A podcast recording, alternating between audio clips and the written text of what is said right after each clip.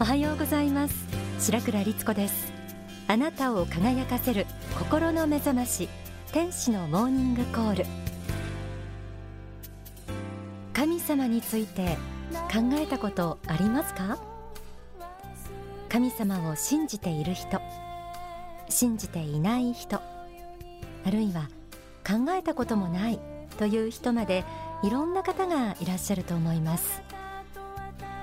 もし本当に神様がいるなら姿を現してくれるはずだ。苦しかった時助けがなかったのは神様なんていないからだ。そんな風に思う人もいるかもしれません。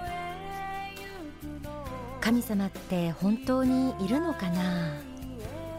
今日はそんな素朴な気持ちで聞いていただけたら嬉しいです。天使のモーニングコール。今日は神様っているの？と題してお送りします。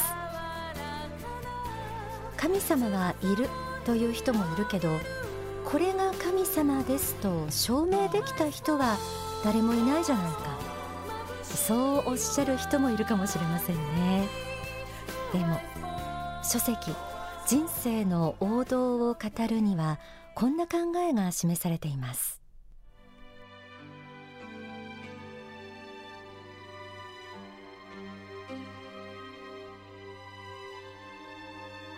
皆さんの中には疑問を投げかける方もいるでしょう。分かっているのはこの世だけだから。この世だけで成功すればそれで良いではありませんか。ということでしょう。しかし事実は一つしかありません。80%の事実とか60%の事実とか五分五分とかいうことはありえないのです。これは100%かゼロかどちらかしかないのです。そしてあの世がないということの証明に成功した人は過去一人もいないという厳粛なる事実があるのです。過去あの世がないということは本格的に証明できていないのです。その逆にあの世の世界があるということを証明するために努力してきた方々は過去の歴史を紐解いてみるといくらでもいるのです。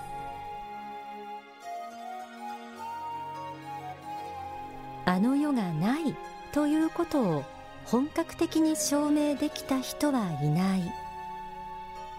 確かに目には見えないからといってないとは言い切れません。もちろんあの世があると人々の目に見せて証明できた人もいないかもしれません。でも少なくともその世界の証明のために努力してきた方々が世界各地にたくさんいることは事実です。釈迦キリストをはじめとした宗教家。ソクラテスやプラトンなどギリシャに端を発する哲学者。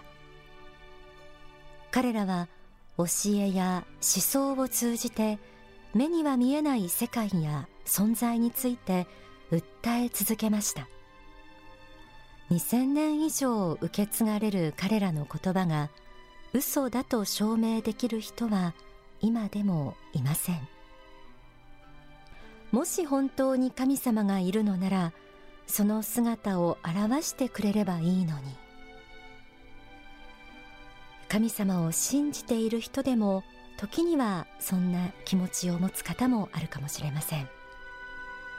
書籍信仰のすすめ人生の王道を語るには次のようにあります。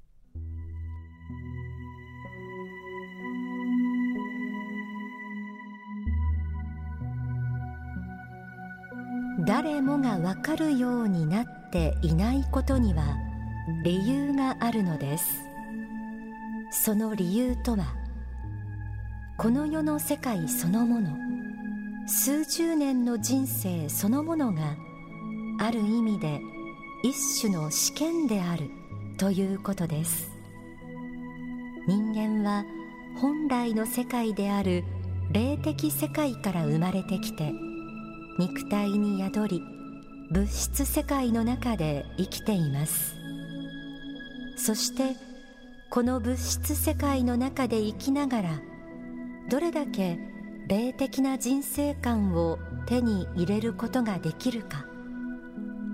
かつて仏心から学んだ教えをどれだけ実体験し実践できるかということをある意味で試されています。人間は人生においてさまざまな経験を積んでいきますがそれは試験でもあるのです。目に見え手に触れるものは信ずることはできません。これは確認できるだけです。しかし目に見えぬものであるからこそ信ずるという行為が起きこの信ずるということが地上に生きる人間をして地上ならざる存在へと変えていくのです。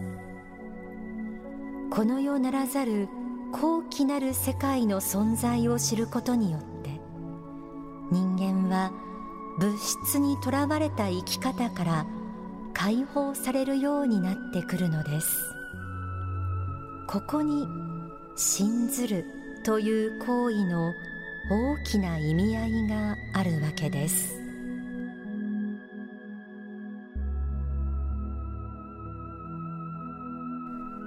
神様がその姿を表さないのは私たち人間の信じるという気持ちを育むためなのかもしれません。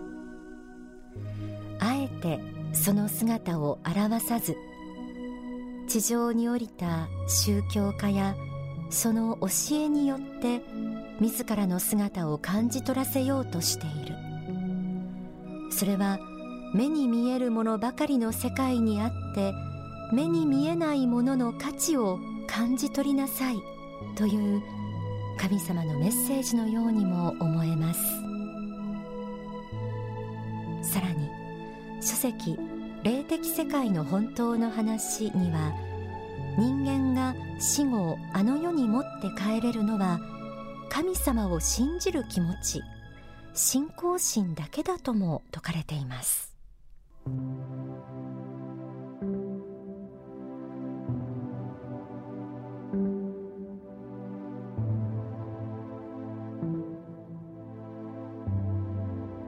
過去私は何度も死んであの世に持って帰れるものは心しかないということを説きました。確かに心は持って帰れますがその行き場所には天国もあれば地獄もあります。天国に行く心も地獄に行く心もあるのです。したがって死んだ後は家財産家族友人持ち物名刺などすべてを失うのでありあの世に持って帰れるものは心しかないという教えはさらに踏み込んで言うならばあの世に持って帰れるものは信仰しかない。ということになります。信仰を持っていればあの世においてあなた方が行くべきところははっきりと固まります。信仰こそがあなた方が天国に入る鍵であり天国の門であり天国に住むための条件です。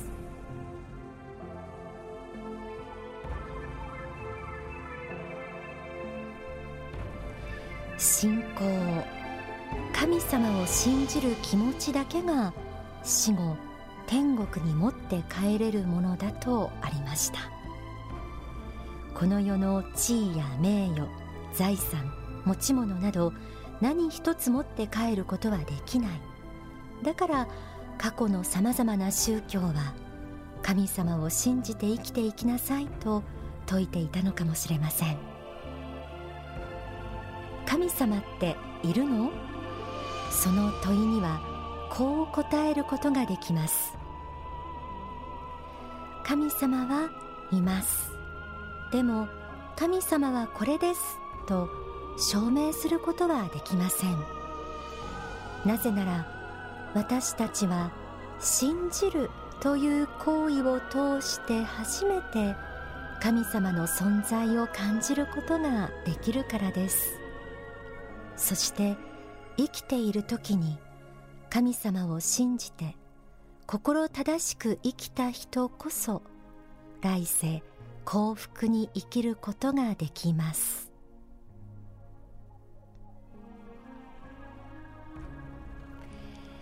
ただ神様を信じる信仰というとなんだか難しくも聞こえます。書籍繁栄の法には信仰について私たちのよく知っている身近なものに例えて説明されています。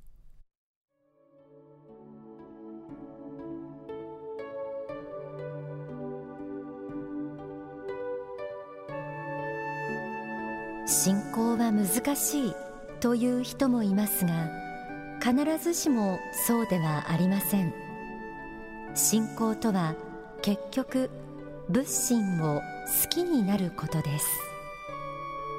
その意味では恋愛のようなものだと考えてもよいかもしれません。恋愛をすると相手に気に入ってもらいたいと思い相手の好みに合った自分に変わっていこうとします。その結果服装や立ち居振る舞い言葉遣い食べ物などが変わっていきます。相手が知性的な人が好きだといえば勉強をしたくなり相手が芸術を理解してほしいといえば絵を見たり音楽を聴いたりしたくなります。恋愛では好きな人に自分を分かってもらえるように近づいていけるように気に入ってもらえるように自分を変化させようとするのです。信仰も同じです。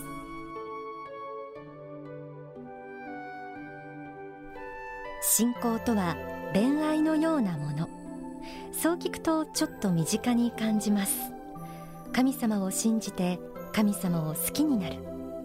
近づいていくと言ってもなかなか神様のようにはなれませんが自分の接する身近な人にとっての小さな光になれるように日々一生懸命に生きていくこと。もしも神様がいるならきっとそんな生き方を私たちに願っていらっしゃるはずです。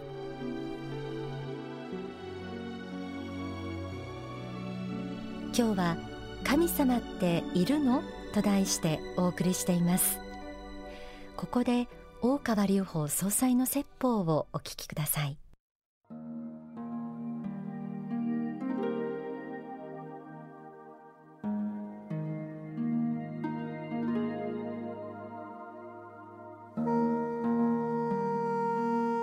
こう知らないとか、まあ、信じられないっていう人から見たらもし本当にそんな世界があってもし神とか仏とかいるんだったらやっぱり人間に分かるようにしなきゃ不親切じゃないかと。まあこういうことなんでしょうね。